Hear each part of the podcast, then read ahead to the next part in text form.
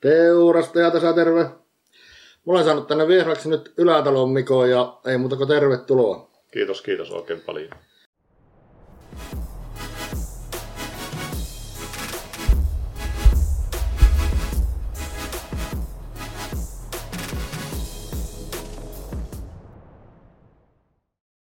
Ja Mikko on oululainen pelaaja ja on itse asiassa aloittanut jo niin frisbee golf kilpailemisen 2009 oli muistaakseni, jos mikä, en katsonut ihan väärin. Mutta on sitten nyt pitänyt taukoa 2019 vuoden jälkeen, eli tavallaan pelasit 10 vuotta ja sitten nyt on ollut sitten vähän peli, kisataukoa, ei pelitaukoa, vaan sanotaan, että kisataukoa ja nyt 2023 olet tulossa sitten matkaan tuonne myös tuonne kisahommiin. Tervetuloa. No niin, kiitos, kiitos. Ja historiaa mulla oli vähän vaikea löytää Mikosta. Minä kyllä olen Mikkoa muutaman vuoden tuntenut, koska mulla on seurakavereita. Mutta tämmöistä kisastatistiikkaa oli vielä vaikea löytää, koska nyt ei, ei ollut vielä lisenssiä maksettu, niin ei näkynyt PDG-statseja. Plus, että SFLn kisakonheesta olisi ollut varmaan mahdottoman määrät kisastatseja niiltä sinun ensimmäiseltä vuosilta, koska silloin ei ollut vielä metriksiä keksittykään ja, ja niin poispäin, että ne oli siellä kisakonheessa ne statistiikat. Mutta jotakin me sain kaivettua, jotakin me tiedänkin sinusta ja tunnen. Ja yritän tästä saat aina korjata. Sen mennään, että sä oot pelannut 64 PDGA-kissaa. Ja reitinkiähän aina kaikki kysyy. Mietin, että se on karvan alle tonnin, mutta sitä ei nyt ei ollut sellaista virallista reitinkiä. Ja ensi kesänähän se tulee taas sen mukaan, että miten Mikko pelaa sitten. Että nyt kun on ollut taukoa se pari vuotta, niin siellä on kolme, vuotta. kolme vuottakin. Niin se reitinkihän on siellä ja aina säilyy, mutta siinä pitää vissiin pelata muutamia kierroksia, kisakierroksia, että se tulee niin kuin tämmöiseksi validiksi, tai ei validiksi, vaan semmoiseksi, että se voi olla semmoinen, mikä se on, niin, mikä mat, lasketaan matkaan kisoissa. Niin, niin propagaattoriksi sitten, niin se en muista muuta kuin kilpailua siinä tarvii sitten. Joo, se tarvii muutamia kisakiessejä kuitenkin, en mikään muista miten, mutta ne on niitä niin virallisia juttuja ja niillä nyt ei ole niin väliä, ne on tätä aikapisteitä. Aikapisteitä, niin, niin. Mutta Mikko on ollut silloin, kun minä aloitin frisbeegolfin joskus 2017, niin silloin ollut Pohjois-Suomen kovimpia pelaajia jo silloin. Ja täällähän oli silloin Parviasen Juho oli tietenkin kova. Mie en muista asuuko Juho enää silloin Juho, täällä vai asuuko se Juho itse asiassa on asunut jo aika, aika pitkään etelässä. Että joo. En muista tarkkaa vuotta, mutta jo ennen sitä on muuttanut etelään. Niinpä. Ja semmoinen kuva mulla on ollut aina, että niin kauan kuin mä olen harrastanut frisbeegolfia, niin Ylätalon Mikko on ollut koko Pohjois-Suomen kovin frisbeegolfaa. Ja tässä hän istuu nyt. Ja Juhoa on ollut, Juho ei ole laskettu pohjois koska se on semmoisella Helsingissä, vaikka se edustaakin meidän seuraa, niin ja on se niin oululainen, ei sinne mitään, mutta tuota, se kuka täällä pelaa, niin sen kanssa hän kilpaisankin täällä sitten. Ja Mikko oli se kovin aina, aina silloin. Ja ensi kesänä nähdään taas, että minkälaista kyytiä muut saavat, että miten Mikko teurastaa ratoja ja kaikkea muuta. Toivottavasti ainakin hauskaa tulee pitämään, se on aina varmaan tärkeintä. No sitä ainakin. Kuusi voittoa oli PDGA-statseissa ja sitten on vielä, kun olet, olet oikeastaan aina vissiin pro-pelaajana oikeastaan. Joo, mä oon itse asiassa PDGAlle mennyt silloin 2009 suoraan pro. Tämän amatoristatuksella en ole sen virallisemmin koskaan pelannut. Joo. Ja siellähän näkyy, että sä oot tienannutkin siellä 4633 euroa ja risaat, joka on verrattain hyvää palkintorahaa ottaen huomioon sekin, että että silloin aika, niin kuin aikaisempana vuosikymmenenä ei ole palkintorahatkaan ollut niin häppöisiä verrattuna. Ehkä tänä päivänä saattaa olla vähän paremmat palkinnot tuolla Pro Tourilla ja missä lieneekään niitä rahoja jaetaan. Mien niistä pro niin paljon tiedä, mutta se niin. tiedät senkin eestä. No on, ja onhan se, onhan se paljon muuttunut siitä alkujosta, kun itsekin alkanut pelaamaan. Niin koko hommat, sillä on ollut vähän pienemmät piirit ja muuta. Kyllä se on, kyllä se on muuttunut paljon. On. Ja Mikko on täyttänyt 40 vai täytätkö? Täyttää tänä vuonna. Täyttää tänä vuonna 40, joka tarkoittaa tietenkin sitä, että hallitseva 40 suomimestari Sami Mäkipörhölä tulee saamaan kovaa vastusta toivottavasti SM-kisoihin. Te pelaattekin Samin kanssa nyt samassa tiimissä Team Doctor Disc Golfilla.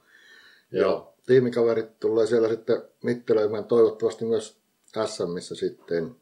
No hyvin, hyvin todennäköisesti joo. Siihen, siihen tähän että pääsisi Saimoa vähän haastaa sinne, että hallitseva mestari. Niin Kyllä. Ja tiimikaveri, niin mikä se mukavampaa siinä asetelmassa sitten. Niin, ja siellä on vielä nuorempi nyt kuin Saimo, niin sulla on No joo, pari, no pari vuotta sinne tänne, ei se, ei se tota, Mutta se va- ole hirveästi merkitystä, ehkä. Se voi aina muistuttaa sitä Saimaa, vai alkaakohan se Saimo potittelemaan sinua sitten? Luulen, että alkaa pojittelemaan, mutta parempi kuin, parempi kuin hiljaa vaan ja yrittää näyttää, mitä sitä osaa ennemmin. Niinpä. Mutta joka tapauksessa Mikko on Suomen mestari, sen me tiedän. Ja varmasti monia hyviä sijoituksia on tullut SM-kisoista ja Pro Tourilta ja muista isoista kansainvälisistä ja kansallisista kisoistakin. Siitä me varmaan kuullaan tässä haastattelussa lisää. Ja Suomen mestari vuodelta 2000, oliko 19? 2019, joo.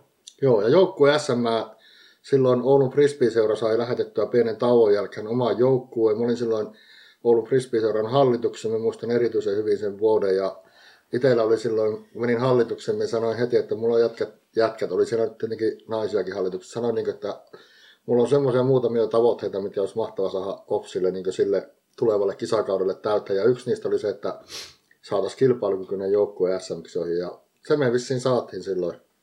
No joo, saatiin.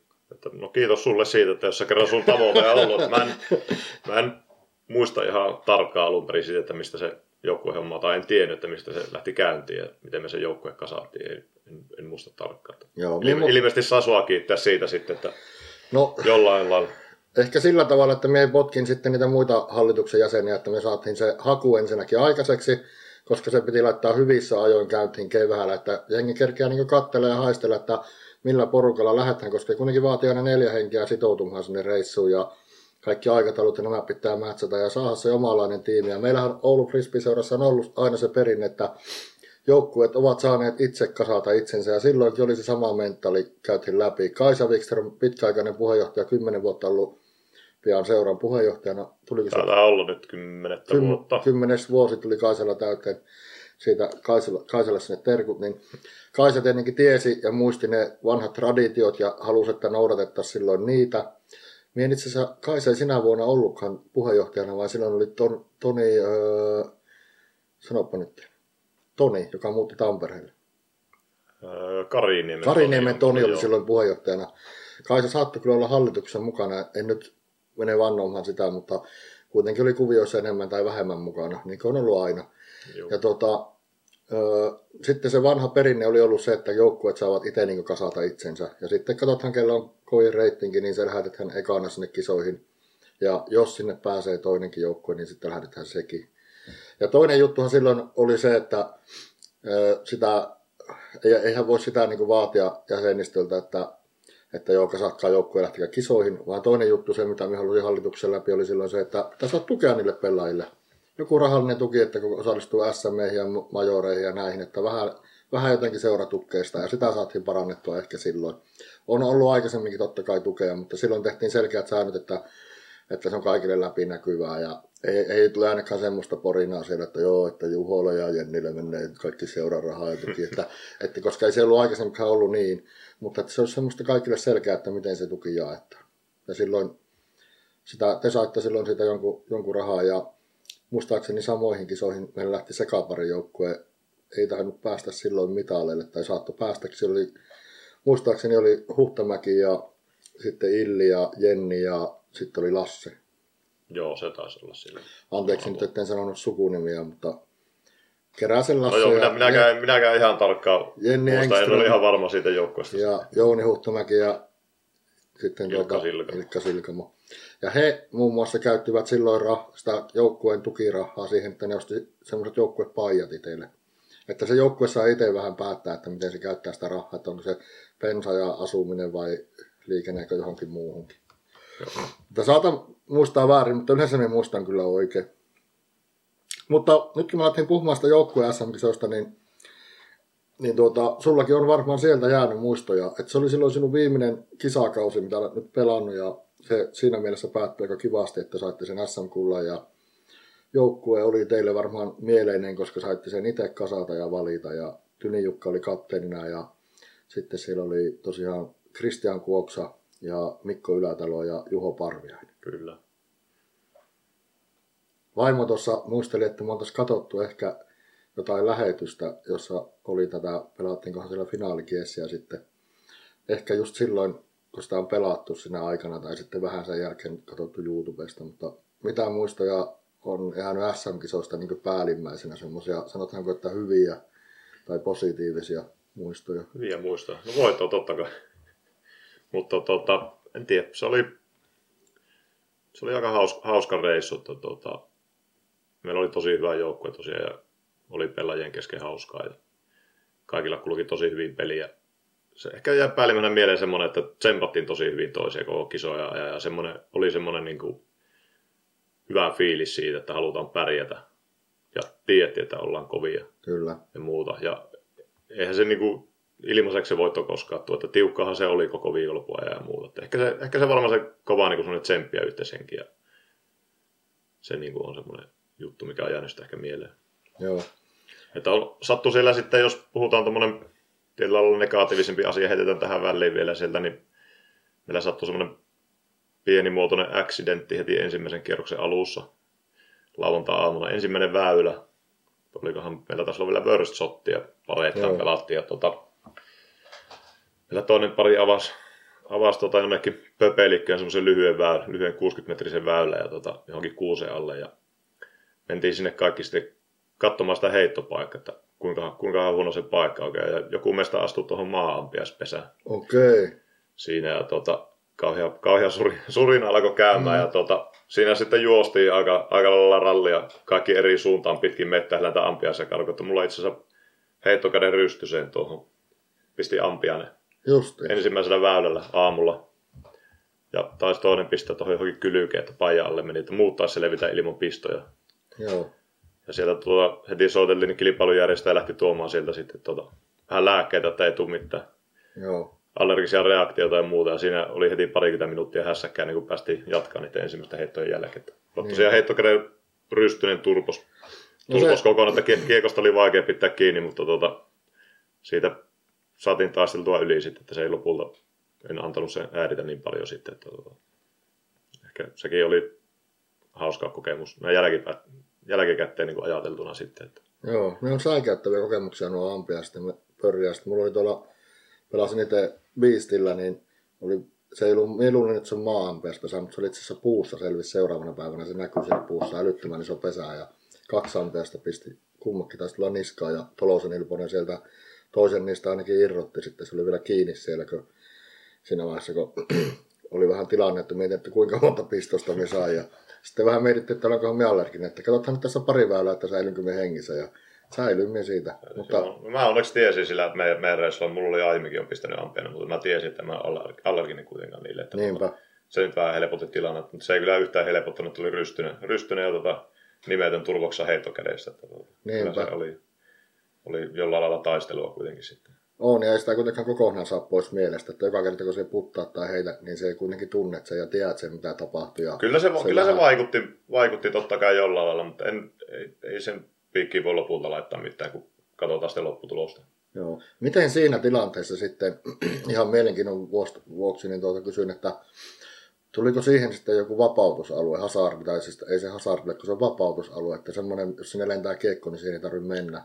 Muutettiinko sitä rattaa kesken? Muistaakseni se tuli jo se kilpailujärjestäjä paikalle. Muistaakseni sinne merkattiin jonkinlainen vapautusalue sitten heti. Et se oli tosiaan ensimmäisen kierroksen ihan ensimmäinen väylä, mistä aloitettiin. Joo. Mistä te jatkoitte sitten sillä, sen, sen kiekon paikalta? Tai Äh, en tiedä, se oli varmaan, no ehkä se oli vähän seuraava sekava tilanne, varsinkin itsellä pisti ne ampparit tuossa hetokäden. Ehkä mulla oli ajatus jossain muualla, niin en muista tarkkaan, että Niinpä. miten, miten se lopulta meni siinä tilanteessa sitten. pitäisi Juholta kysyä, Niin, vai kuka sinun parina oli silloin, muistatko sitä? En, en muista sitäkään, että mikä meillä oli. Tai siis koko joukkuehan meillä oli, kun me pelattiin joukkueena Aa, pari golfia, eli meillä oli joo. koko joukkuehan siinä oli sillä, Niinpä. sillä väärällä sitten.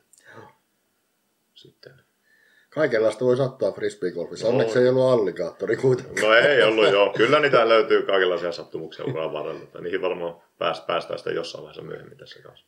Kyllä. Ja tänä vuonna tosiaan on Oulussa sitten joukkue SM-kisat ja tietenkin teurastaja yrittää päästä sinne tiimin kanssa kuvaamaan, että me on alettu kas- kasaamaan tämmöistä uutta kuvaustiimiä ja koitetaan saada muutamia hyviä lähetyksiä ensi kesälle live-lähetyksiä aikaiseksi. Ja tullaan tietenkin joukkue SM-kisoihin hakemaan sitten mediapassia, että päästäisikö sinne tekemään jotain sisältöä sinne kanssa. Joo, se kuulostaa aika mahtavalta, mahtavalta hommalta. On, ja sitten se on niin paljon etuoikeus, kun täällä ei tarvitse matkustaa, kun se on Oulussa se kisa, niin jotakin sisältöä siitä tehdään, se, se nähdään sitten, kun on kisa ajankohtainen. Katsotaan tänne kysymysten pariin, että me saan, pysyn itsekin jotenkin tässä kartalla, niin Sä olet pelannut jo niin tällä teurastajan näkökulmasta jo pitkään, voihan näin sanoa. Joo, menee jo kauan. Eli suurin osahan niin tämän päivän pelaajista on aloittanut silloin korona-aikana. Ja, eli kaikki ei välttämättä tiedä, kuka on Ylätalon Mikko. Ne, ketkä on pelannut kanssa vähän pitempään, ne totta kai tietää, mutta nyt ainakin kaikille muillekin tulee selväksi, että täällä on Mikko. Ja Mikko on kova pelimies. mutta sä olet saanut tosiaan pelata majoreissa, sitten olet saanut pelata Pro Touria tai vastaavaa, mitä on ollut silloin Suomessahan on kierretty SM-kisojakin Tour-tyylisesti ennen vanhaa tai silloin aikaisemmin. Ja sitten olet muissa kaikissa hienoissa tapahtumissa saa, saanut niin osallistua, niin onko jotakin erityisiä tapahtumia tai muistoja, mitä haluaisit jakaa katsojillekin? Erityisiä tapahtumia. Ehkä ne kaikki, kaikki majorit, mitä ura-aikana on pelannut, niin ehkä ne on ollut aika erityisiä reissuja aina. Joo. Minä muistan, että onko näin, että sä oot joka kerta Majorissa päässyt niin sanotusti rahoille, joka on niin pro, pro-pelaajilla jonkunlainen mittari? No joo, itse asiassa ei ihan täysin pidä paikkaansa, että mä oon tannut kaksi kertaa jäädä majorissa pois rahoilta. Mulla ensimmäiset, olisiko ollut kuusi, viisi tai kuusi majoria, mitkä pelasin, niin taisin päästä rahoille. Mutta sitten yksi, yksi, muutama, muutama kausi siinä välissä oli vähän repaaleisia pienen vamman takia ja muuta, niin silloin tuli ensimmäinen ensimmäinen semmoinen tilanne, että en päässyt rahoille. Pääsin kyllä viimeiselle päivälle ja sitten viimeisin majori, minkä on pelannut niin tätä kolmen vuoden kilpailutaukoa, niin silloin, silloin suoritin aika huonosti. Joo. Mitä niitä majoreita on ollut, missä sä oot ollut mukana? Osa niistä on varmaan semmoisia, että niitä ei tänä päivänä enää pelata, mutta varmaan niin Euroopan Open on kaikille tuttu majori, että se pelataan. Ja... Joo, no mä itse asiassa ihan ensimmäinen majori on ollut 2010, on pelannut Sellefteossa. Joo. Scandinavia Open nimellä muistaakseni oli silloin. Se on ollut tota, se Parviasen Juho ja mun niin kuin, ensimmäinen semmoinen yhteinen kisareissu ja tämmöinen, mihin on, on lähetty. Ja mun ensimmäinen major, että se, oli kyllä, se on kyllä ehkä, ehkä yksi hienompia kokemuksia varmaan. Ensi, ensimmäinen major, että mulla on ollut siinä vaiheessa kilpailutausta, se oli mun kolmas vuosi, kun mä pelasin kilpailua, kun mä osallistuin ensimmäisen kerran majoriin. Että sen jälkeen mä pelasin, on pelannut, pelasin 2010-2019 välillä aika paljon majoreita, suurimman osan majorista, mitä Euroopassa järjestetään. Eli Joo. 2011-2019 on pelannut kaikki Euroopan Openit. Joo. Mukaan lukien vuoden 2016 se pelattiin silloin Disc Golf World Tour, mitä se oli silloin kolme päivänä kisa se majori, mutta se samalla radalla vähän, mm. vähän samalla fiiliksellä kuitenkin melkein, melkein voi laskea majorit kokemukseksi mm. tavallaan. Ja sitten on pelannut Tukholmassa on pelannut kaksi kertaa 2012 ja 2014. Joo, pelattiinko ne siinä Järvara? Ne oli molemmat ollut Järvassa sillä niin kuin, olikohan se nyt joku gold playout, mikähän, en muista tarkkaan mikä se on nimeltä. Ja nykyisellähän se Järva taitaa olla vähän eri, eri kuosissa, että sitä, layoutia ei varmaan pysty enää nyky, nykypäivänä pelaamaan, käsittääkseni. Ja tota, kaksi, no se välistä Seleftiössä oli se ensimmäinen 2010 ja tosiaan 2015 on ollut myös Seleftiössä Major, sen on pelannut. Joo. Tästä nyt, jos pikaisesti laskee, niin noin kymmenkunta majoria on tullut pelattua uralla. Eli olet paljon nähnyt ja kokenut sitä kautta kyllä, että moni tai harva meistä pääsee ikinä pelaamaan kymmentä majoria, harva pääsee pelaamaan edes yhtä, niin voihan miettiä, että mikä etuoikeus Mikolla on ollut siinä sitten ja on päässyt. Sulla on varmaan siellä ollut myös semmoisia kohtaamisia, kenties samoissa ryhmissä ollut jotakin niin sanottuja maailman tähtiä sitten. Kyllä, kyllä niitä on tullut tullut jonkun verran vasta, että on, on pelannut samoissa ryhmissä ja on, on päässyt nauttimaan sitäkin kautta vielä vähän, vähän isommista kisahommasta, että kun pääsee niin maailmanluokan tähän kanssa pelaamaan ja sitä kautta ehkä vähän sitä, enemmän sitä yleisöä takana pääsee kokemaan sitä ja kyllä, kyllä ne on niin semmoisia mahtavia kokemuksia ja semmoisia, mitä kaikki kilpapelaajat varmaan haluaa ja mistä nauttii. Niinpä, se on aina, ne on ne isot kisat, meitserit on justiinsa ne kisat, mitkä on ne niin sanotusti tärkeimmät ja arvostetummat kisat, on sitten kyse mistä majorista tahansa, niin niihin ne pelaajat aina haluaa ja päästä pelaamaan ja kokemaan ja kenties jopa pärjäämäänkin, jos vain rahkeet niin riittää. Joo, aivan ehdottomasti. Katsotaan mitä muuta mulla täällä sitten on. Naispelaajista.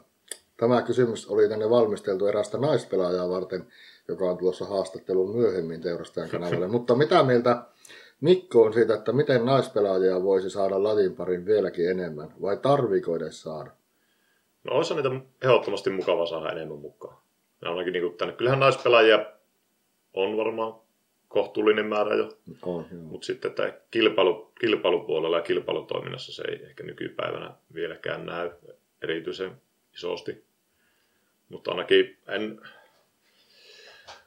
äh, en osaa kyllä sanoa, että millä niitä naispelaajia saisi lisää kiinnostumaan lajista tai muuta, että ne pelaajia on kyllä ainakin tällä niin Oulun seudulta, jos miettii, niin täällä on järjestetty kuitenkin ihan niin kuin suoraan naisille omia kilpailutapahtumia ja Kyllä. muun tyyppisiä tapahtumia, millä niitä naispeluudet on niin kuin houkuteltu mukaan. On. Esimerkiksi Oulun Frisbeesorillahan on oma niin kuin naisjaosto. Ei se ehkä ole virallinen naisjaosto, mutta... Kun no, heillä on omat, omat ryhmät ja tämmöiset kanavat, on, mitä joo. kautta sitten. Ne käy pellaan naisten viikkiksi ja tämmöisiä, johon voi olla sitten monella voi olla niin matalampi kynnys tulla, että siellä on sitten vain naisia. Jostakin syystä se saattaa olla helpompi mennä sinne, kun siellä on vain naisia niin on ehkä turvallisempi ympäristö sitten aloittaa sitä hommaa. Ja, ja tota, ehkä joku tämmöinen voisi olla se, että pitäisi olla naisillekin myös omaa toimintaa. Joo, mun mielestä täällä Oulussa kuitenkin on ollut niin kuin ihan kohtalaisen hyvin ainakin on, sitä osin, joo. ja sitä kautta on saatu, että tota, en, en osaa muuten kommentoida, että miten, miten muualla Suomessa tai muualla niin kuin, Niinpä.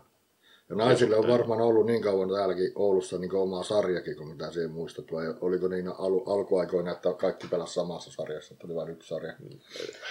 No ehkä silloin ihan alkuaikoina ei välttämättä ole, ole aina ollut naisille sitä omaa sarjaa sitten, mutta silloin on ollut naispeluudet on ollut monesti kisassa vaan ehkä sitten yksi tai kaksi. Kyllähän niitä nykypäivänä alkaa olla jo huomattavasti enemmän. Kyllä. Esimerkiksi tänään, mitä käytiin pelaamassa tuolla Oulun Frisbee-seuran pari viikkokisat pikkarilla, pikkupakkassa ja tuulessa, niin tota, koska silläkin ollut kuitenkin joku kuusi tai jopa seitsemän naispeluria mukana, Joo. mukana sitten, että kyllä Siellä oli nais... naispeluria on kuitenkin niin kuin kohtuullinen määrä, että osallistui tänään joku vajaa 50, niistä jos on 6-7 naispeluria, niin on se jo ihan Niin, no se on 10 määrä. prosenttia vähintään, joka kymmenes on sitten niin. nainen, jos äkkiä laskee. Ja siellä oli naisille sillä tavalla, että oli na- voi pelata naispari, yhdessä sarjassa, tai sitten oli sekaparit, että mies ja nainen, eikö vai? Joo, itsehän pelasi itse naisparin kanssa tänään. Joo, Kuoksan kanssa voititte. Niin jo, Kuoksan Niinan kanssa pelattiin ja saatettiin tällä kertaa voittaa sitten. Kyllä te voititte, me katsoin Facebookista, että näin oli käynyt, että voitto kotiin. Ei sille Kuoksalle pärjää. Mä taisin kommentoida sen. ei, ei kellekään Kuoksalle ei pärjää. Ei kellekään. Tuota, oletko harrastanut jotain urheilua tai kilpailua ennen, ennen tuota, frisbeegolfia niin jossain lajissa? Joo, kyllä nuorempana on tullut harrastettua aktiivisesti eri lajeja, että taustalta löytyy jääpalloa. Opsissa on jääpalloa pelannut joitakin kausia aikana. Joo. Juniori-ikäisenä ja tota, motocrossia on ajanut harrastuksena viitisen, okay. viitisen vuotta nuorempana. Ja, ja tota, yleisurheilu on ollut jonkun verran elämässä mukana silloin ehkä ala-asteen aikaa ja muistaakseni vielä vähän yläasteen aikaa. Ja Joo. Kyllä sitä löytyy erilaisia lajeja, että nuorempana on tullut paljon liikuttua ja harrastettua erilaiset. Kyllä sillä varmaan jonkunlaista pohjaa sitten, sitten löytyy. Että tuota. Monipuolinen urheilutausta, näin voisi sanoa, että pelkästään jos yrhe, yleisurheilua harrastaa, niin se on aika monipuolista jo. Mutta Joo. sitten se motocross on varmaan semmoinen, että sitäkään ei ole ihan joka poika päässyt harrastamaan. Että no vähän ei. erilainen, mutta sekin vaatii aika paljon fysiikkaa varmaan. Se, joo, se, se, sitä on sanottukin jossakin yhteyksissä maailman rankin laji fyysisesti. Joo. Se on varmaan pitää aika hyvin paikkansa. Että se, on, se, on, se on henkisesti ja fyysisesti aika raaka laji. Että tuota, se on loukkaantumista on aina lähellä ja, ja tuota, se, on, se on aika hurjaa hommaa henkisesti. Sitten. Se on semmoista melkein niin kuin loputonta itsensä voittamista, että uskaltaa tehdä ja muuta. Kyllä. Mutta toisaalta, jos pitäisi jotakin siitä sanoa, niin ehkä se on parasta, mitä on koskaan tehnyt hostialassa. Niinpä. Ja siinä on varmaan vaatii, tai kehittyy se koordinaatio ja reaktiokyvyt ja nämä, että siinä tapahtuu nopeasti ja pitää olla hyvää tasapainoa ja koordinaatio ja semmoinen oman niin vartalon hallinta ja tuntemus. Vähän niin kuin voimisteluun voisi verrata siinä mielessä ehkä. No, en tiedä. Eh, ehkä jollain lailla joo. Se on raaka, raaka laji kaikin puolin. Joo. Jees, on, on kyllä sitä motocrossia mä en tiennyt, että sitä harrastanut. En kyllä tiennyt yleisurheilua näitäkään, mutta aika monesti sitä nuorena on harrastettu ja se jääpallokin on varmaan koululaisittain aika luonnollista, jos ei ole harrastanut jääpalloa, niin sitten pesäpalloa tai jotain, mitä täällä harrastetaan.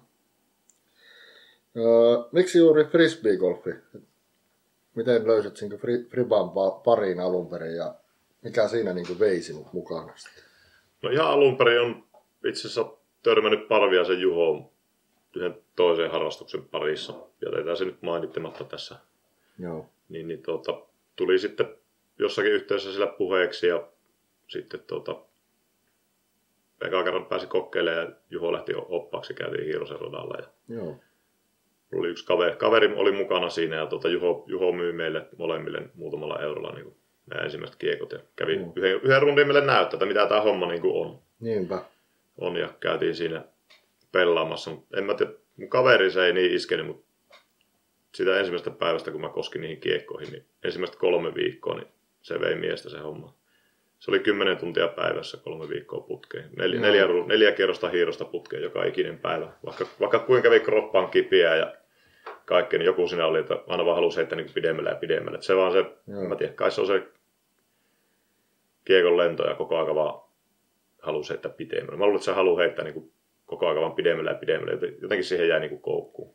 Joo, ja Se- alussa se sitä oli. vielä vissiin kuitenkin kehittyy sillä lailla suhkot hyvin, että kun oppii uusia juttuja siinä latissa, niin se motivoi sitten kanssa. Niin on, se siinä varmaan oli, että sitä kehitystä tuli ihan koko ajan, kun pelasi heti ihan tolokuttomia määriä niin kuin ihan ensimmäiset viikot. Että se, se oli heti niin kuin semmoinen sataan olla rakastuminen lajiin tavallaan, että ei, niin kuin, ei voinut olla hetkeäkään ilman. Niinpä. Et sä tuu muistaa, mitä kekkoja se Juho teille myi, että oliko Dessua ja Butsia ja Omegaa vai?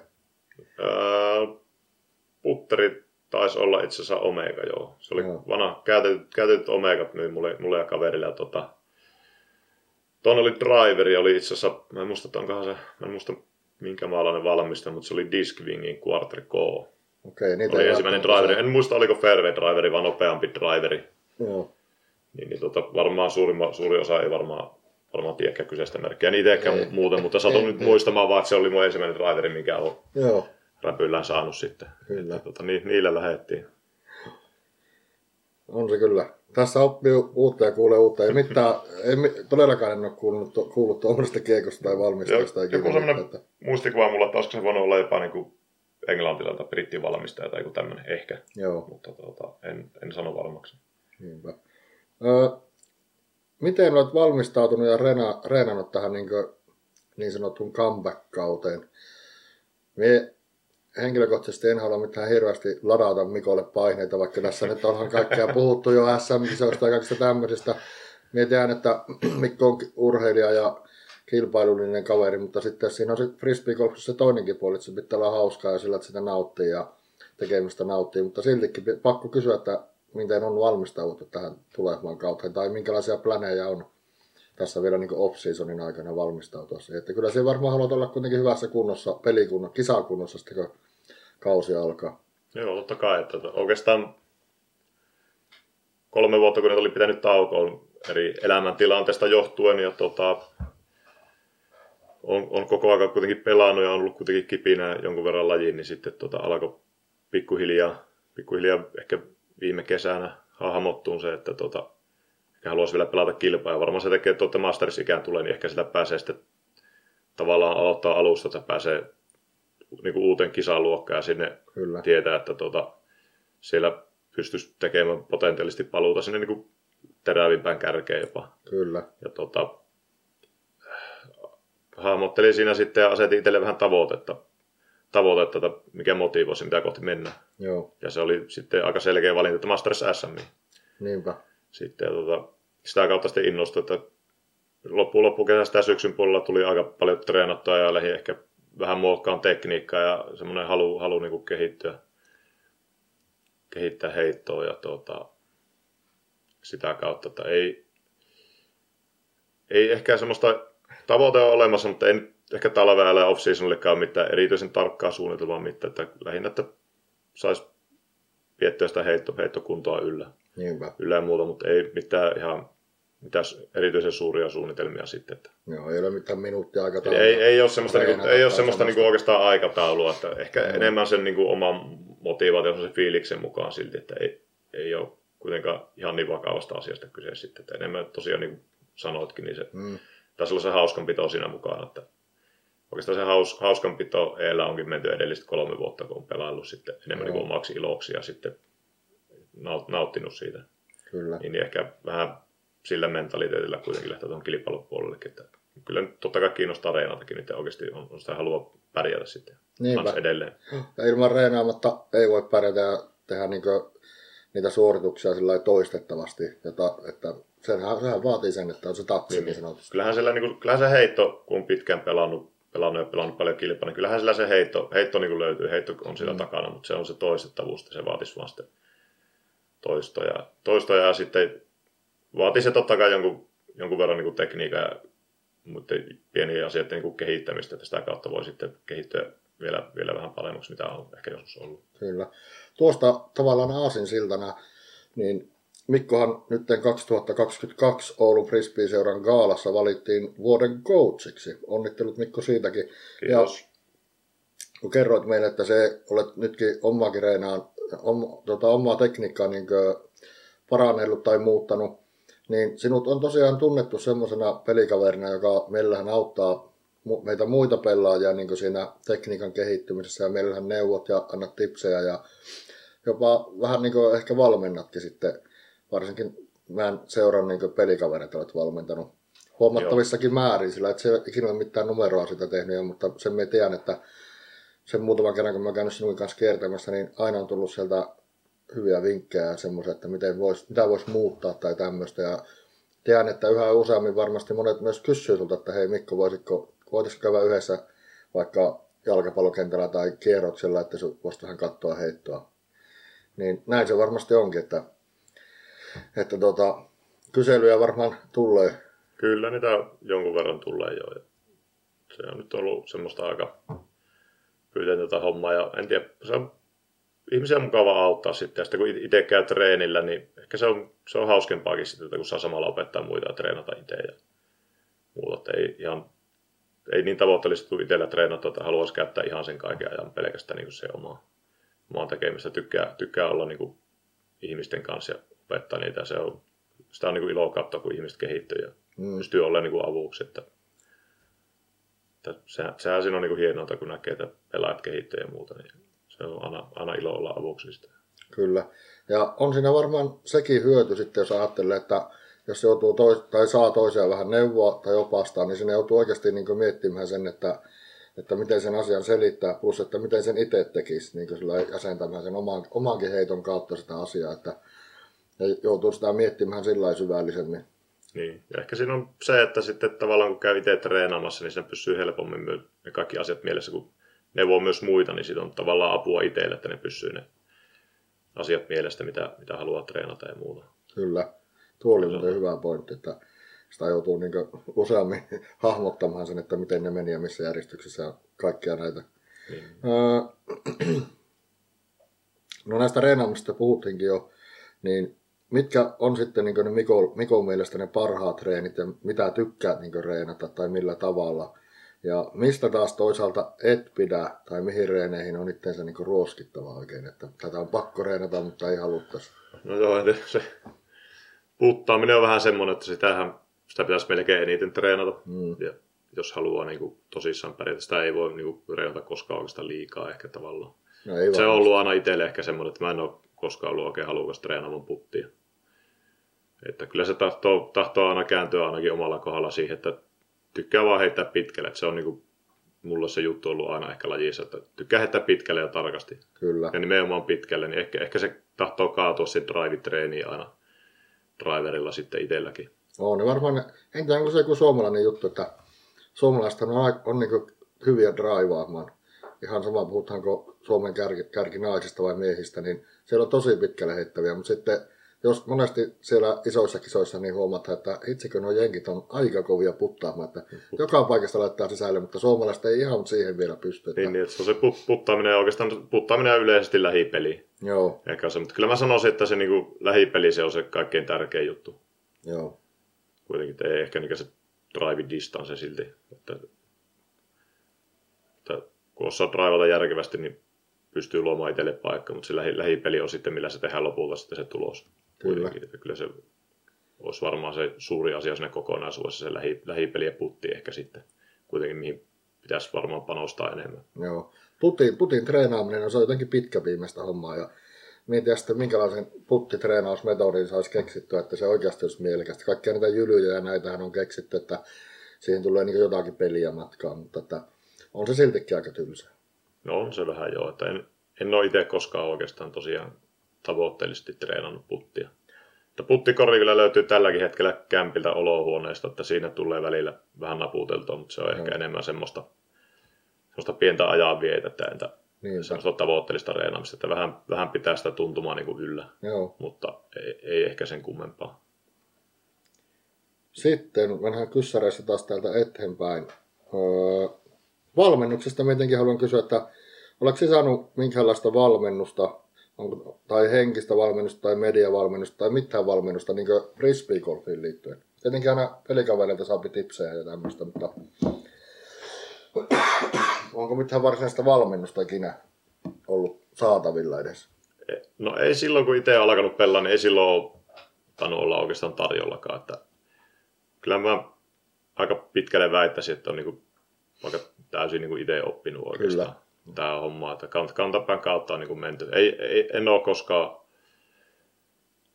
osallistunut minkäänlaisiin valmennuksiin. En, en heittotekniikan enkä valmennuksen enkä niin kuin mentaalipuolen asioissa. Niinpä. Kyllä niin kuin siinä mielessä mennään ihan, ihan, ihan omillaan menty. Niinpä. Ja nykyään ehkä tänä päivänä saattaa olla jo paremmin mahdollisuuksia saada erilaista valmennusta, mutta varsinkin ymmärrän silloin 13-14 vuotta sitten, niin ei siinä paljon ollut varmaan mitään muuta kuin joku pelikaveri neuvo, että vedä käyntiin kuin ruohonleikkuri. Niin, niin. Juho se on mulle näyttänyt ensimmäisen kerran sitten, että miten sitä ruohonleikkuria käynnistellään. En, en, muista, en, muista, en muista sitä ensimmäisellä kerralla, että miten, miten katseltiin niitä tekniikkoja no. ja muuta. Että totta kai siitä on jo 15 vuotta aikaa, niin se on, se on pitkä aika. En, en, en muista sen tarkempaa. Joo. Siitä, mutta siitä sitä vaan lähdettiin ihan itsekseen, vaan aina piti vaan päästä pitemmälle ja pitemmälle. Ei se ole kuin heittää vaan lujempaa. Sillä sitä, sillä sitä on oikeastaan lähetty, Joo. lähetty eteneen. Mulla on käynyt kerran muuten Juhon valmennuksessa ja mulla jäi se mieleen sieltä, Juho kommentoi, että, että JP, hän ei välttämättä sinua pysty opettamaan heittämään 150 metriä, mutta pystyy opettamaan sen, että et rikkos niin paikkoja ainakaan. mutta se jäi kyllä mieleen hyvin. Että, Joo. Uh, idoleita löytyykö frisbeegolfin tai jonkun muun niin urheilun tai elämän saralta? Että mitä... Hmm. En tiedä, tähän ehkä pakko sanoa, pakko sanoa että Juho varmaan on niin Fripan parissa ollut tietyllä olla semmoinen idoli. Ja se, silloin kun on alkanut pelaamaan, niin tota, osin silloin ura alkutaipaleella ehkä halunnut pelata enemmän Juhon kanssa. Ei silloin tunnettu vielä sen kummemmin ja muuta. Ja harvoin, harvoin mm. sen kanssa pääsi pelaamaan. Mutta mulla oli aina ehkä mä niin draivas eteenpäin se, että mä halusin joku päivä voittaa Juhon niin jossain kisassa ja muuta. Että pari vuotta siihen meni ennen kuin ensimmäisen kerran Juho voitin kisossa. Se on ehkä semmoinen tietyllä lailla uran suurimpia saavutuksia. Niinpä, se olikin seuraava kysymys, että mikä on hienoin saavutus tähän ah, asti. Mutta... Niin, niin. Eh, no joo, ehkä se, joo, se oli ehkä semmoinen, niin en mä tiedä, onko se ehkä hienoin saavutus, mutta semmoinen tietyllä lailla semmoinen niin, niin, merkkipaalu. Niin, ja yksi ehkä. tärkeä tavoite täytyy, niin, että aina niin. haaveilu, että itsekö voit Mutta ei se, ehkä, ei se ehkä kuitenkaan se suurin saavutus mutta sinällään. No. Kyllä siihen, siihen pakko mainita varmaan se joukkue, joukkue Suomen mestaruus 2019. Kyllä. Ja tota, ehkä no, toisena varmaan sitten se Kärkkäinen Open 2016. Silloin, no silloin myös Juhon kanssa kilpailtiin tiukasti ja yhden heiton erolla sinä vuonna voitin sen kisat. Se, se, se on ollut myös aika huikea juttu uralla. Se, se, se, oli ehdottomasti iso juttu. Kaikki ei välttämättä tiedä Kärkkäinen Open, mutta se pelataan tosiaan vuosittain täällä Ylivieskassa ja siellä on yleensä ollut erittäin hyvä kattaus palkintoja ja sitä kautta myös erittäin hyvä kattaus hyviä pelaajia osallistumassa. Siellä on nähty, Juho on aika monta kertaa sen voittanut, sen minä tiedän. Ylätalon Mikko on sen voittanut. Ja siellä on nähty ö, Niko Rättyä ja monia tämmöisiä kansallisen tason hyviä pelimiehiä osallistumassa. Joo. Ja vain yksi voi voittaa on Kärkkäinen Openin slogani. Niin, vain, vain yksi voi olla mestari. Niin, sitä vain yksi voi olla mestari. Kyllä, juuri näin.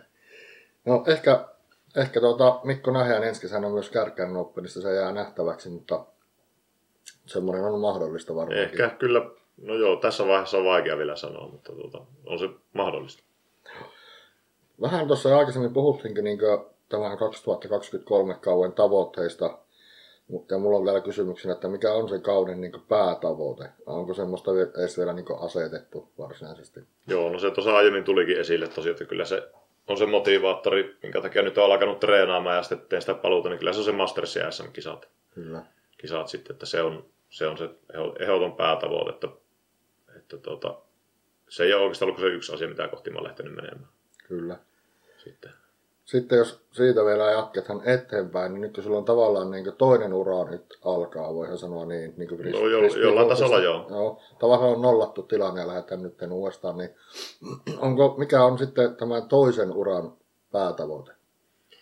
Ei, en ole, en ole päässyt vielä niin pitkälle. Että ehkä se on ollut kolme, kolme vuotta taukoa syystä jos toisesta ja en ole kilpailu. Että nyt lähdetään ehkä vaan niin kuin vähän tämmöllä lyhyemmällä tavoitteella sitten, että seuraavalle kesälle te Mastersia SM.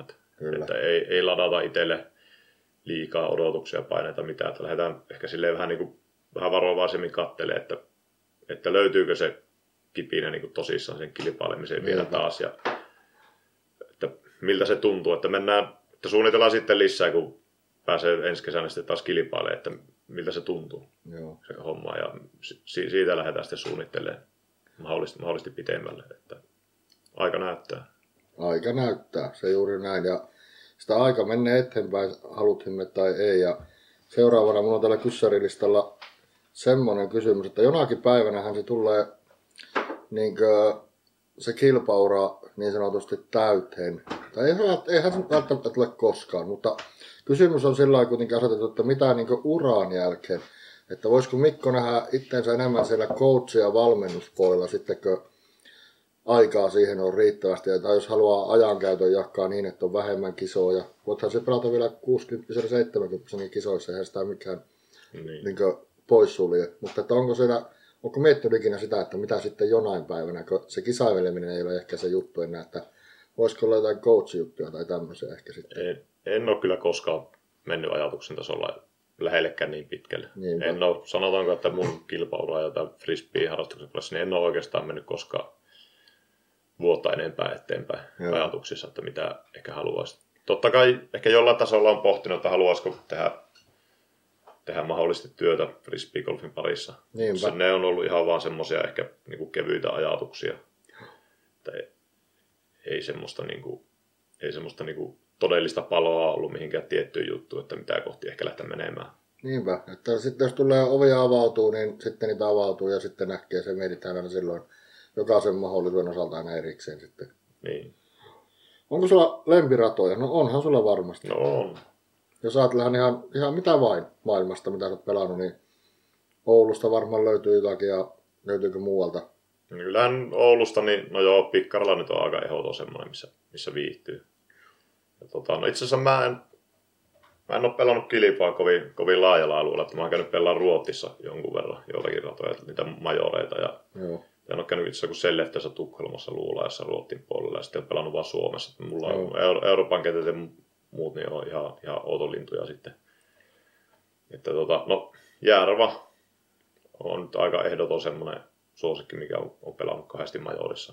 Joo. Totta kai niin kuin Euroopan Openin biisti, niin se on aika äärimmäisen haastava rata ja sinne, niin kuin, sinne haluaa niin joka kerralla mennä takaisin, tehdä, yrittää tehdä asiat paremmin tai haluaa niin selättää sen mm. Se on ehkä ollut semmoinen, semmoinen juttu. Mutta sitten totta kai mulla tulee paljon, paljon katsottua kisavideoita, no kaikki live-lähetykset, Discord Pro, Toulut, kaikki tulee paljon seurattua Jenkeistä, niin Joo. sieltä ehkä semmoinen mielenkiintoinen voisi olla Dela Vega rata. Se, se olisi niin kuin kiva päästä kokemaan joskus. Se on ehdottoman mielenkiintoinen. Se on, se on jotenkin niin erilaisen näköinen. Se on vähän erilaista frisbee-golfia. Niinpä.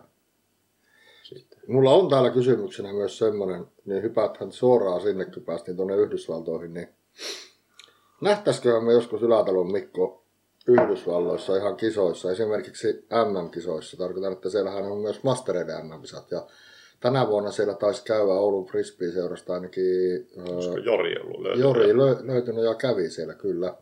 Mitallia ei tuonut ainakaan tällä kertaa, mutta onko semmoista mahdollisuutta poissuljettua, josta se tavallaan joku semmoinen haave tai pitemmän ajan jopa tavoitekin, että voisi päästä joskus sinne no, kisailenkin. Ehkä, ehkä, se voisi olla, niin, ehkä se on semmoinen varovainen haave se, tavallaan.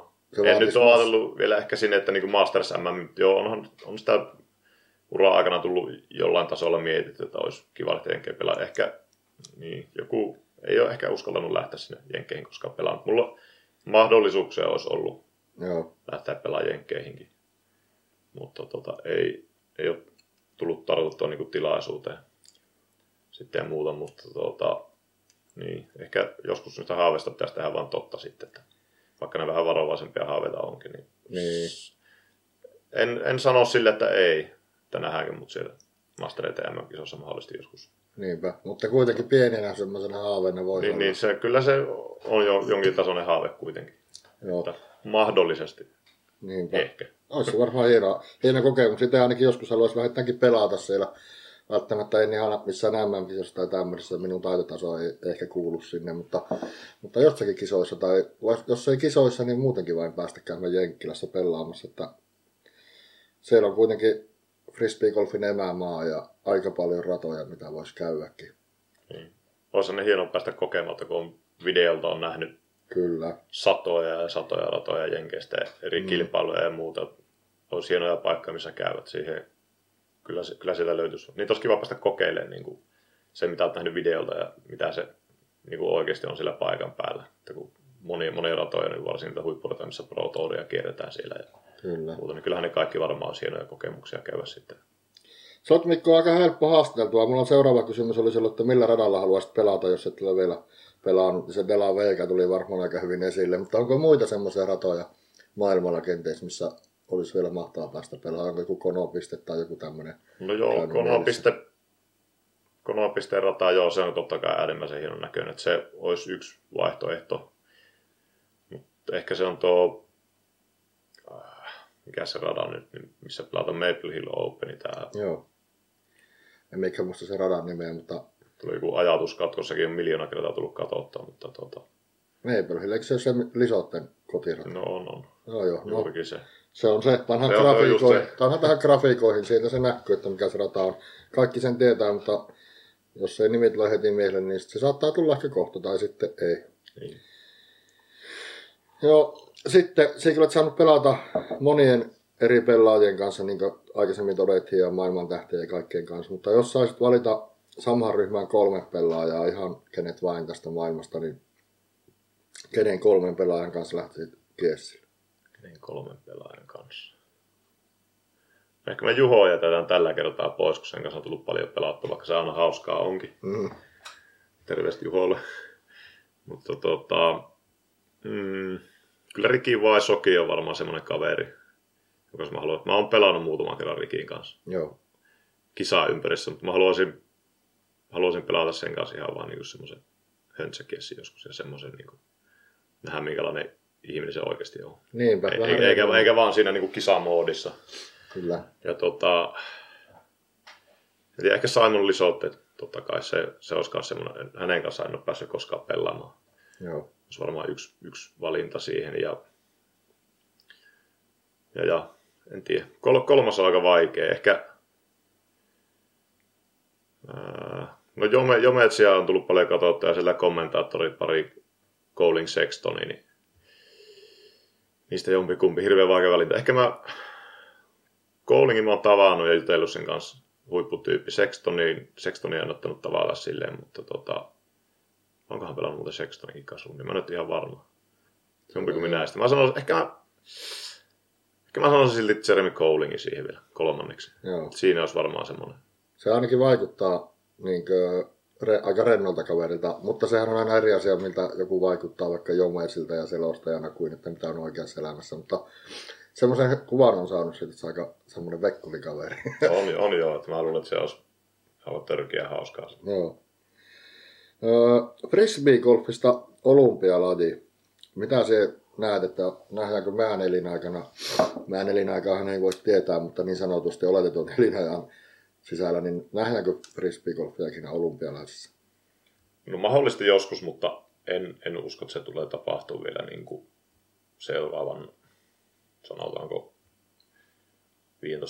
15-20 vuoden aikana, ei varmaan ehkä vielä. Se voi olla, Jos että, tälleen hatusta nyt heittää, niin se voi olla, että matka on pitkä sinne, koska sekin on aika konservatiivinen alusta se olympiaurheilu. Ja sitten, Ei, ollahan me, niin kuin, lajihan on ollut menossa koko ajan oikea suuntaan ja kasvaa ja kasvaa. Ja kaikkea, mutta kyllä se vaatii vielä paljon töitä silti, että päästään niin. Kyllä. Sinne ei ole helppo päästä sinne olympialaisiin. Nythän me tiedetään, että tavallinen perinteinen pallogolfihan on olympialaisissa, mutta tuota, kuinka vanha laji sekin on, niin kuinka kauan sillä meni päästä niin, sinne. Pari, niin... pari sataa vuotta vai mitä niin. se on lajina karkeasti. Sponsorit. Sä olet pelannut ainakin aikaisemmin Lattarin, eli Latitude 4, 64 tiimissä, sen me tiedän. Ja nyt tänä vuonna se olet edustamassa Team Doctor Disc Golfia, niin kuin tässä tulikin jo esille. Siellä on muun muassa tiimikavereita, hallitsija Suomen mestari, niin kuin sanottiinkin, Mäki Pörhölä.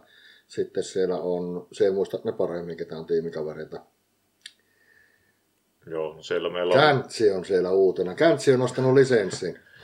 Joo, Käntsi on mukana ja sitten on Oulusta itse Turpesen Antti. Joo. Sitten meillä on tota, Rovaniemeltä on, öö, on meillä neljä vai viisi junioripelaajaa ja Joo. Yksi, yksi naispelaaja ja, ja no, en nyt ihan äkkiseltä muista kaikkia, kaikkia nimeltä ja muuta tässä, mutta meitä on, mm, onko noin kymmenkunta, vähän ollut kymmenen, kymmenen pelaajaa sitten. Vanhan tähän johonkin grafiikkoihin taas tuota, Team Doctor Disc Golfin jotakin, mistä voit ottaa niiden somet haltuun, niin käykää ottaa näitä team. Jos joku ei tiedä, kuka on tohtori, niin haluaako Mikko kertoa lyhyesti, kuka on tämän tohtori tämän tiimin takana? Mystinen tohtori. Tohtorihan on rovaniemeläinen kaveri, joka tota, on harrastanut itse kanssa frisbee-golfia joku toistakymmentä vuotta jonkun matka ja hän on järjestänyt nyt kymmenkunta vuotta tuon Tohtori Openin, joka on hyvän tekeväisyyskilpailu. Sillä tota, kerätään, kerätään rahaa niin hyvän tekeväisyyskohteisiin ja muuta. Ja tota, tohtorihan tämmöinen oikein, oikein hyvä sydäminen kaveri ja ehkä, ehkä yksi hienommista ihmistä, jonka on koskaan tavannut. Ja, ja tota, tähän järjestetään paljon tota, toimintaa niin kuin frisbeegolfin parissa niin junioreille ja, ja tota, vanhuksille ja erityisryhmille ja tämmöisille ja harrastaa paljon hyvän tekevästä ja muuta. Ja vähän sieltä samalta pohjalta on sitten tämä Dr. Disc Golf-tiimi sitten nyt, vielä nyt toista kauttakohan nyt Dr. Disc Golf menee toimintaan, että tuota, semmoiselta pohjalta, pohjalta tässä on, on itsekin mukana sitten ja tuota, katsotaan mitä hyvää me saadaan aikaiseksi sitten tiimin kanssa tänä vuonna. Tänä vuonna. Tota, innolla itsekin oota ja tota, oli ehdottomasti mukava lähteä tohtorin kelekkaan tähän mukaan tähän hommaan, kun pyydettiin, että, että tota, arvostan, arvostan kaveria suuresti. Kyllä. Tohtorista on muuten haastattelu Teurastajan kanavalla, pannahan siitäkin linkki johonkin tuohon, niin pääsitte katsoa. Se on toki pari vuotta vanha se haastattelu, mutta eli erittäin ajankohtainen, eikä se ole siitä miksikään muuttunut, että sama mies Joo. edelleenkin. Hei, sitä Jenkkilästä oli puhetta, niin Mikolla miten englannin kieli? No kyllä se taipuu hyvin. Pystyy puhumaan Koolingin ja kumppaneiden kanssa sen verran, että ne ymmärtää vähän. On jo, totta kai on tullut kisareissussa puhuttu ja totta kai näin internetin aikakaudella, että kun on net, nettipelejä muutakin totta kai harrasteluja paljon tullut. Niinpä. Sielläkin höpöteltyä sitten. Kyllä. Niin, kyllä, kyllä taipuu ihan, ihan, ihan kohtuullisen hyvin, että kyllä pärjää. Joo. Nettipeleistä tuli mieleen, että teurastajalla on uusi kanava. Käykää ottamassa sekin haltuun. Siellä oli melkein sata tilaajaa jo nytten Eli YouTubesta löytyy Teurastaja TM ja samalla nimellä löytyy Twitchistä. Sinne jotakin olen niin vähän kerinyt striimatakin, kun kävin ajamassa Gran Turismo 7. Mutta pidetään tämän kanavan sisältö edelleen frisbee-golfista, mutta, mutta tuota... No saa heittää joku pikku mainoksen väliin. Sun kanava on tämä kuitenkin on. niin on, mutta siitä me kysyin kanavan katsojilta, että onko parempi perustaa oma kanava näitä pelijuttuja varten, ja siellä on myös sitten lisäksi noita kaiken maailman näitä tupetuskätkettyvideoita ja tämmöisiä, niin ne on siellä kanavalla ja Frisbee Golf on tällä teurastaja Official-kanavalla sitten jatkossakin. Hei, mitäs Mikko sanoisi junioreille, jotka haaveilevat frisbee-golfin ammattilaisurasta? Ammattilaisurasta? Hmm. Näille 10-15-vuotiaille ja miksei nuoremmille ja vähän vanhemmillekin junioreille, jotka oikeasti miettii, että voisi isona olla niin Väinö Mäkelä tai Christian Kuotse tai Mikko Ylätalo, semmoinen kova pelimies, ja tehdä sitä niin työnä. Jaa, en... Suomessa kai kovin monta hemmoa vielä ole, ketkä tekee, kenen työ on, niin ei tee mitään muuta työtä kuin frisbee golf. Niitä ei hirveän monta ole. Jos ei ole sitten jossakin fribaa kaupassa tai tehtaalla töissä, mutta tarkoitan sitä, että on niin pelaaja, ammattiurheilija, niin mitä terveisiä niille nuorille junnuille voisi sanoa? Tämä on kyllä vähän, vähän paha, kun ei ole itse tuota, mitenkään niin kuin am, ammattipohjalta koska pelannut tai ajatellut tällä lajia, että joo, on, mulla on jo sponssidiiliä ollut jotakin tämmöistä, mutta sitten ei, ei ole ollut vielä taustajoukkoja tai muita, muita juttuja itsellä takana tässä, niin, niin, niin. Tämä on mulle vähän vaikea kysymys. On, Hir- hirveän hankala ajatella sitä kokonaisuutta, että mit, mitä juttuja sillä semmoista olisi, mitä, missä osaisi osais neuvoa tai mitä osa, niille osaisi kertoa ehkä. Varmaan hyvä lähtökohta on se, että jos oppii pelaamaan tai hyväksi pelaajaksi, niin se on jo yksi askel. Ja sitten toinen on nykyään varmaan just ne taustajoukot ja kaiken maailman sosiaalinen media. Ja sosiaalinen media on totta kai niin kuin äärimmäisen isossa roolissa sitä kautta niin kuin rakentaa itselle tota sitä mm. imagoa vähän ja kaikkea. Nytkin nähtiin, olikohan eilen vai toissapäivänä, kun Simon Lisotte kertoi, että se on nyt se kymmenen vuotta ollut Discmanialla ja nyt sitten vaihtaa niin sitä pääsponsoria tai kiekkosponsoria niin sanotusti. Sitähän me ei vielä tiedetä, että kuka se on. Ei ainakaan tänä päivänä ollut vielä julkaistu. Paljon sitä on huhuja, mutta Simon Lisottekin niin hieno pelimies kuin se onkin. Ja, niin, mutta onhan se silläkin suurin arvo varmaan siinä, että se on niin valtavasti esillä ollut siellä Someessa. someessa. Sillä on niin tosi seurattu YouTube-kanava ja kaikki muutkin somekanavat, että, että sen, niin kuin, sen arvo sen niin kuin sponsorin silmissä on valtavan korkea, koska se tekee niin paljon sitä sisältöä ja tuo sitä sponsoroitavaa kontenttia, eli niitä kiekkoja ja varusteita niin paljon esille siellä omilla kanavilla. Ja sitä kautta totta kai lisää kiinnostusta siihen tuotteisiin ja lisää sitä myyntiä, että en tiedä, se on varmaan, me just mietinkin, että se ei ehkä ole se mielenkiintoisin kysymys, että mihin tiimiin Simon Lisotte siirtyy, vaan mielenkiintoisempaa on se, että saako se enemmän hilloa kuin mitä Macbeth ja tuo Vysokki sai nyt viime vuoden soppareista. No, joo, siihen on. niillä, niillä oli miljoona sopimukset, ja, että, mutta otetaan huomioon Lisottenkin sen mahdollinen mainosarvo, että saako se vielä enemmän sitten. Niin, että, Lisotten mainosarvo on ehkä kaikista pelaajista jopa se suurin jopa. kyllä, minäkin Tämä voi olla, näin. koska sen persona ja kaikki mitä se on tehnyt. Kaikki rakastaa. on- Kaikki, kaikki rakastaa Lisotta ja Kyllä. Lisotten heittolinjoja ja kaikkea sitä, että kun se on semmoinen oma itsensä ja semmoinen niin leikkisä kaveri. Mutta Kyllä, osaa kyllä nykyään pelata välillä sitten ihan täysillä tosissaankin ja muuta. Että se, se on aika rakastettava persona sitten on. Ja se, puolin. se on juuri varmasti niin kuin Mikko sanoi, että se nyt kun se tällä kaudella muutamassa kisoissa vähemmän heitti niitä lisottelinjoja, niin alkoi tulla voittojakin sitten, että se niin kuin, ei ainoastaan se showcase ollut tänä vuonna enää, enää sillä mielessä, vaan se pelasikin sitten ihan Niin, sillä ehkä viimeiset pari vuotta, että se on vähän, vähän rauhoittunut ja muuten alkanut enemmän sitten Kyllä, pelaa ihan jopa niin kuin tosissaan. Mutta sitten taas se, että nauttiiko se Lisotte itse siitä sitten ihan täysin rinnoin sitten, jos se muuttaa se oman pelissä siihen, että se pelastaa niin kuin rauhallisempaa peliä verrattuna Niin. siihen, että se on se oma itsensä ja mm, pitäisi ehkä pikkusen enemmän hauskaa sillä lailla. kyllä. Se voi olla, se on aika mielenkiintoinen kysymys kyllä. Niin, niin. Että se on, Alkaako se maistua liikaa työltä jo sitten, kun pitää pelata sitä pientä tulosta mahdollisimman vähillä heitoilla, eikä niitä upeita linjoja, mitä voisi kokeilla. niin, niin.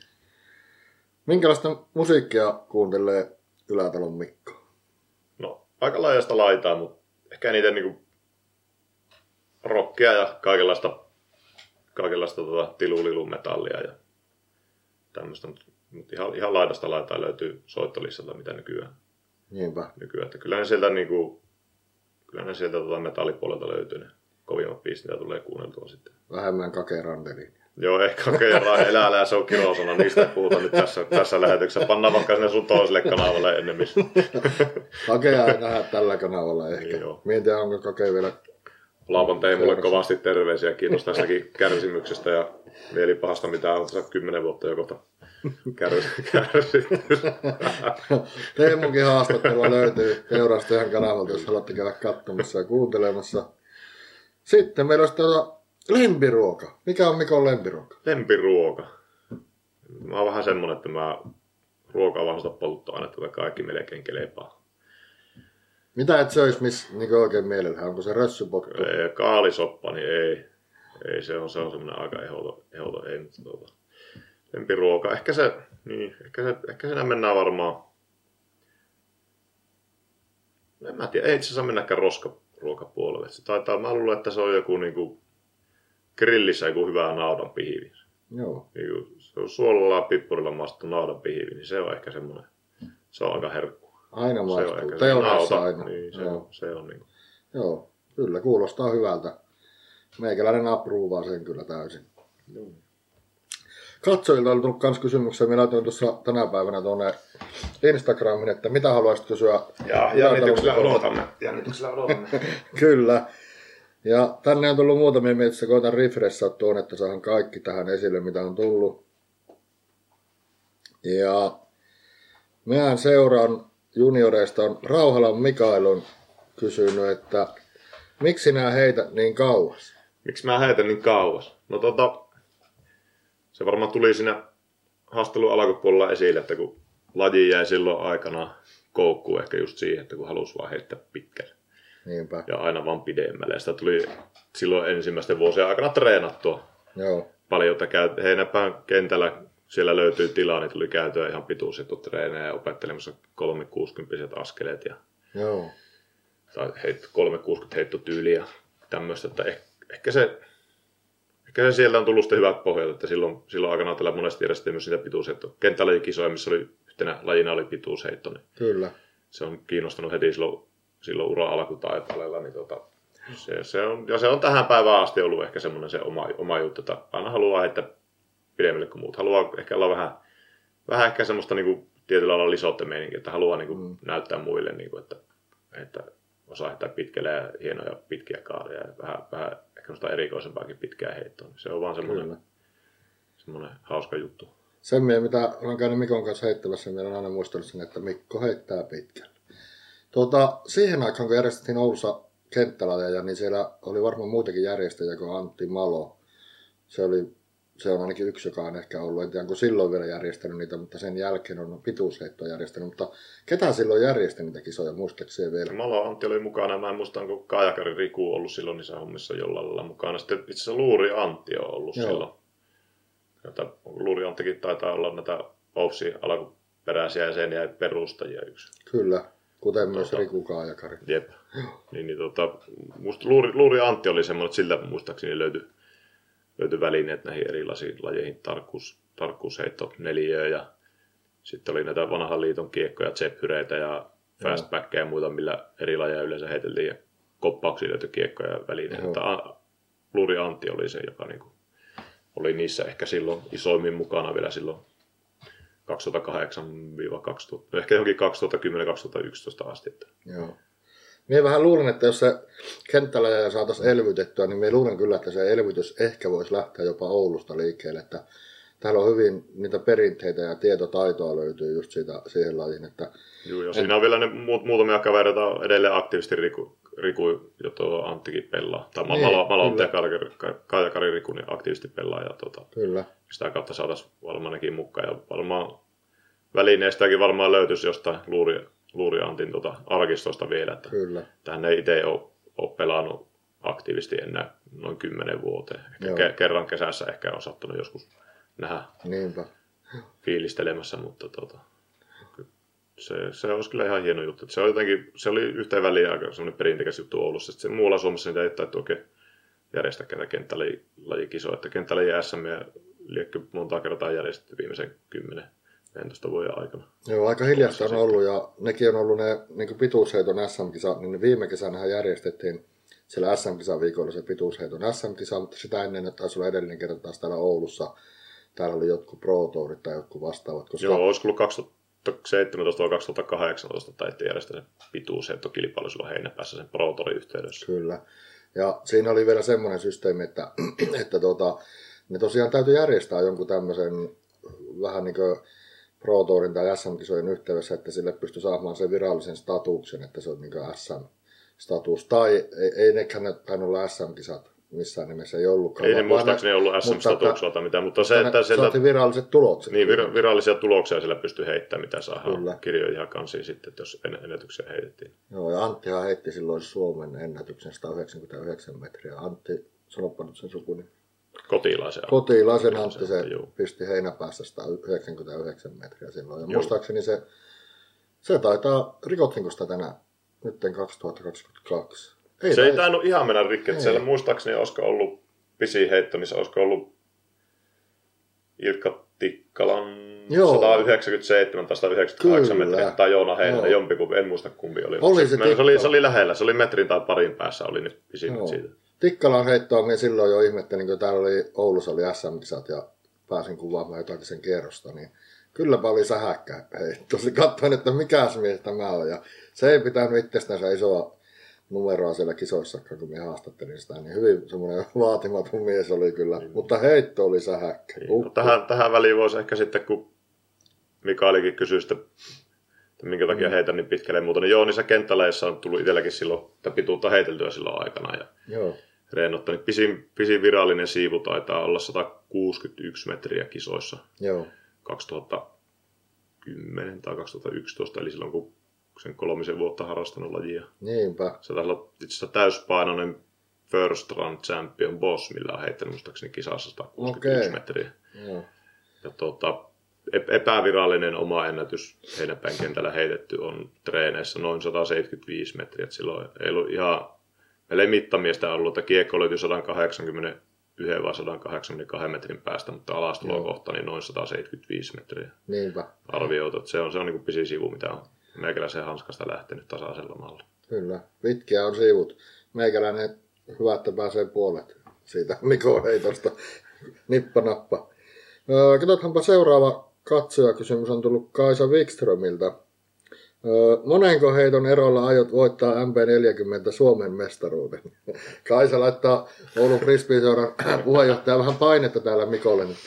Painettavan monenko heiton erolla? No en mä tiedä, ehkä se kaikkein makea olisi yhden heiton erolla sitten, että saataisiin kunnon taistelut aikaiseksi, jos sinne nyt sattuu semmoisen tilanteeseen pääsemättä pääsee taistelemaan mestaruudesta, niin kyllä se, kyllä se olisi varmaan hienoa, että se olisi semmoinen niin kuin äärimmäisen tiukka taistelu. Ne on, ne on ehdottomasti parhaita kokemuksia sitten, että jos se on niin kuin, Kyllä. mennään niin kuin rinta rinna ja pystyt kaivamaan sen pienen eron edes siitä, että niin se, se ehkä maistuisi makeimmalta sitten.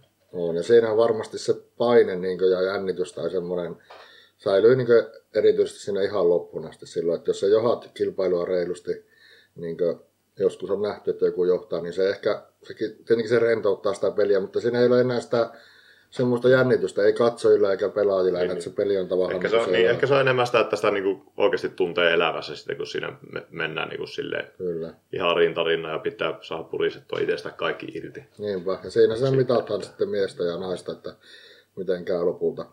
Täällä öö, kysyy tämmöinen nimimerkkikö Tuoping DG, että kuka olet, mutta sehän on ollut tässä lähetyksessä jo vähän selväksi, että kuka on Mikko Ylätalo, niin muistahan katsoa tämä lähetys ja kuunnella. Seuraavan tullut semmoiselta henkilöltä kuin Riku Vink. Tunnet varmaan Riku. Tunne Riku joo kyllä. Ja Riku on myös pelannut pitkään niin teurastajan mittakaavalla mitattuna. Ja Riku kysyy, että miksi ei lähtenyt pelaamaan Sudaria USDGC-paikasta 2016 Nokialla? Joo, se oli 2016, oli Disc Golf World Tour se osakilpailu, mikä pelattiin Nokialla. Ei ollut sinä vuonna siis majori, niin tota, mä olin silloin, olisiko ollut jaettu sija 20, ja meitä oli siinä, olisiko meitä ollut neljä vai jopa viisi pelaajaa samassa tuloksessa. Joo. Ja, ja tota, en muista oliko neljä pelaajaa samassa tuloksessa ja kolme paikkaa jaossa vai neljä paikkaa jaossa ja viisi pelaajaa samassa tuloksessa. Ja mä, mä tosiaan jätin menemättä sen sudarin ja kaikki muut saa sen USJ-tiketin. Mutta tota, mulla ei silloin ollut tavoitteena, tavoitteena se USDGC-paikka, että, että mua kiinnosti ihan itsessä vaan se pelkästään se kilpailu Joo. kilpailu ja tota, se oli itselle sinällään helppo valinta, että päätin, että en annan sen paikan jollekin muulle. Että ei, se ei ollut itsellä niin se tavoite. Ehkä se on jo jollain lailla ollut haaveena, että lähtäisi sinne USDG se ehkä joskus, mutta se ei, se ei ollut silloin mulle tavoite. Ja tota, ei, ei siinä sen kummempaa. Se oli itselle semmoinen ihan helppo, helppo valinta oikeastaan. Se oli tavallaan niin semmoista fribaspirittiä myös parhaillaan siinä mielessä, jos itse tiesi, että, että en lähtisi sinne USDG, vaikka paikka tuli, mutta kuitenkin sitten tietää, että tässä on neljä, ketkä kenties sinne haluaa, niin miksi vielä yhdeltä niistä paikkaa eikä, eikä käytä sitä. Kyllä mä tiedän, että se on ehkä maailman arvostetun kilpailu, mihin Mm. joka ikinen pelaaja lähes Mm.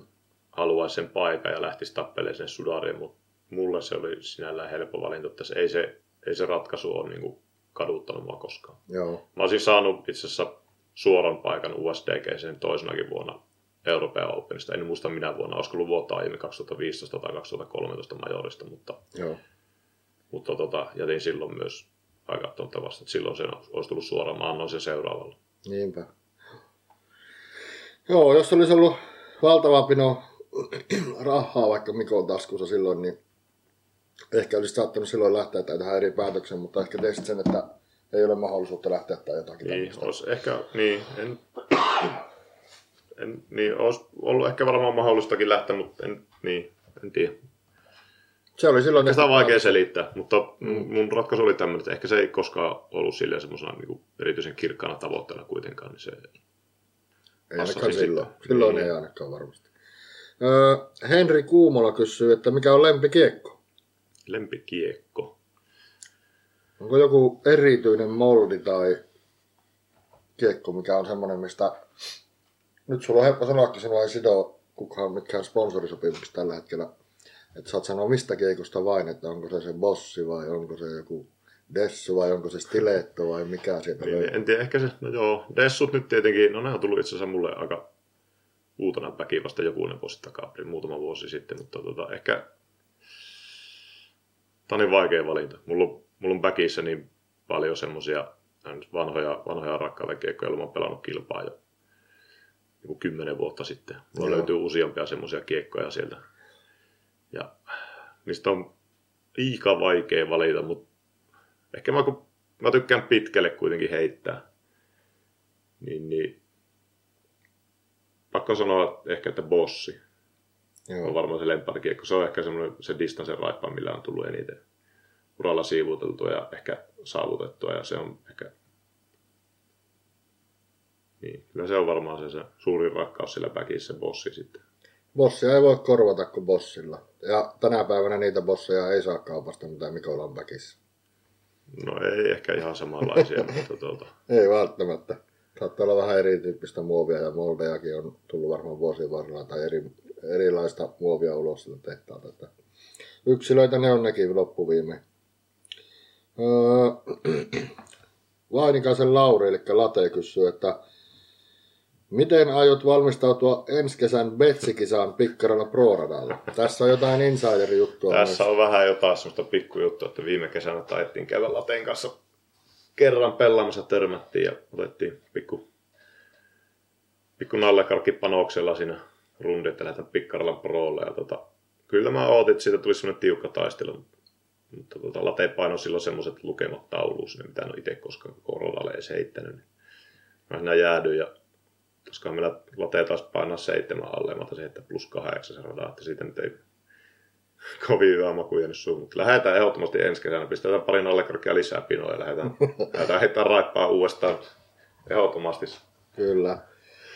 Leevi 717 kysyy, että kuinka pitkälle heität, ja Mikko, Mikko kertoikin tässä aikaisemmin jo, että virallinen oli se 160, 100, 161 metriä. joo, ja sitten epävirallinen 175-180, että sitä ei ihan tarkkaan pystytty Niin, no joo, että- ehkä sekin, sin- siinäkin sekin on jo sinällään vanhaa tietoa, että mä oon silloin ollut kymmenkunta vuotta nuorempi. Niin, kyllä. Olemme, että se on tuolla 2010, 2011, 2012 on kyllä nuo tulokset. Että tota, Kyllä, ja Mikko on tosiaan nyt täyttää tänä vuonna 40. No miten reeneissä on nyt, oletko pistänyt ihan täysiä distansseja nyt? Kyllä mulla tuli reenattua ihan täysilläkin distansseja, mitä treeneillä kävin tuossa loppukesästä ja syksyllä. Ja tota, siellä uudiskillä mitattuna muutamia tuloksia oltiin ylös, niin olisiko 154 metriä taisi olla pisin siivu, mitä lähti semmoiseen pari metriä sekunnissa myötä tuulee. Ei mitkään optimiolosuhteet distansa heittely, mutta siellä 150 huitevilla on se max distance.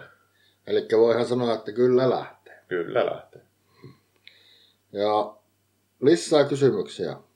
Tämä yrittää ensin lukea, että mä oon uusia, että täällä ei ole mitään hävyttömiä, että ei tule epäasiallisia asioita tänne teurastajalle. Kyllä mä saatan niihinkin vastata, jos kysytään vähän asiattomampaakin, mutta katsotaan miten edi- editoija sitten Niin.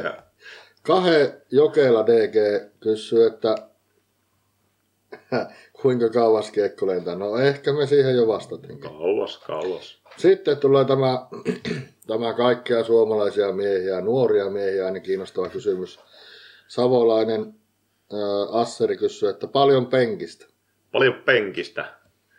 Mä varmaan edellisen kerran salilla käynyt penkkiä tekemään tai jossain yli 20 vuotta sitten. Et se on ollut joskus varmaan ammattikoulussa. Silloinhan mä oon ollut semmoinen iso kokoinen jantteri, että 185 pitkä ja 64 kiloinen. Olisiko silloin mennyt ehkä 75 kiloa penkistä tai joskus silloin, että si- pakko vastata tätä 75 kiloa. Liek- menisi katsoa varmaan nykyäänkin, mutta tota, ei, ei ole tullut salia, salia kulutettua hirveästi. Niinpä. Voimaharjoittelu ei sinänsä kuulu niin Mikon harjoitusmetodeihin, että, että ei olla mitattu penkkiä. Ei sitä jos joskus tehdään video lähettää Mikon kanssa salille ja kokeilla paljon nousee Niin, joo, siitä saataisiin hyvää kommenttia. Ainakin sille toiselle kanavalle varmaan sitten. Niin, Niin, ainakin niin, sinne. se- Mutta tuota, mulla oli niinku nuo kysymykset tuossa ja katsojienkin kysymykset oli tuossa ja oliko meillä jotakin, mitä me oltaisiin haluttu vielä kertoa tai ko- ke- jotakin kommentoida tai mitä, mitä me haluttaisiin tuoda vielä katsojille esille. Niin, joo, paljonhan tässä on tullut jo asiaa varmasti. On, Ja joo. Paljon olisi totta kai kerrottavaakin, kun osaisi vaan kertoa, että kun joku osaisi kysyä vaan oikeat kysymykset. Paljonhan Niinpä. niitä tulikin totta kai. Tuli ja tässähän matka jatkuu, että kisakauthan on vielä aikaa ja totta kai Teurastan kanavalle tulee kesälläkin sitten ja seuraavanakin off-seasonina sisältöä, että mielelläni aina kutun niitä samojakin vieraita uudestaan Teurastajalle kyllähän tänne, että saahan kuulla vähän päivittää kuulumisiakin, että täällä on aina, Kuoksa on käynyt kutakuinkin aina kerran vuodessa, ollaan vähän juteltu, että miten menee ja se on hyvä, että on sen yhdenkään, yhdenkään päivän kerinyt käydä tai tunnin pari tässä kylässä, että että se on kuitenkin aina tuonne katsojille mukavaa kontenttia, kun kuulevat vähän pelaajista. Ja kaikki pelaajat, niin kuin Mikkokan on ollut, on ollut vähän aikaa nyt pois kenestä tai ei pois kenestä. Vähän, mutta se, po- vähän siellä sieltä- taustalla vaan pikkusen. pois sieltä kisoista ja pois sieltä kameroiden eestä niin sanotusti, tai kamerakuvista, niin nyt sitten tuota, saatiin Mikkokin tänne elävänä niin sanotusti tänne kuviin nytten, tänne Ei näköradiin. tarvinnut arkusa tuoda tänne. Ei tarvinnut tänne. Tarkoitin sitä, että ihan, ihan tänne näköradioon saatiin ja tuota, eetterin, että siellä sitten myös nämä nuorempi pelaajasukupolvikin tietää sitten kuka on Mikko ja niin poispäin. Että tämmöistä me tehtiin tällä kertaa ja sanothanko me sitten vain, että kiitoksia. Katsoit tämänkin video ja jos kuuntelit podcastissa, niin kiitos kun kuuntelit. Ja nykyään on muuten siellä Spotifyssa, sehän se on yksi podcastikanava, missä teurastajallakin on podcasteja, niin siellä näkee myös kuvan kanssa nykyään. Siinä on tullut video-ominaisuus sinne Spotifyhin, ja tämäkin tulee sinne sitten myös videona, niin kuin tietenkin äänenäkin sinne, että ensin vähän tietenkin pitää ääniraitaa parantaa, että sieltä lähtee ylimääräiset suhinat pois, ja sitten panhan se sinne kanssa videon kerran. Ja, mutta hei, kiitos kun katsoit tämänkin video, ja ei muuta kuin hyviä heittoja sulle. Se on moro.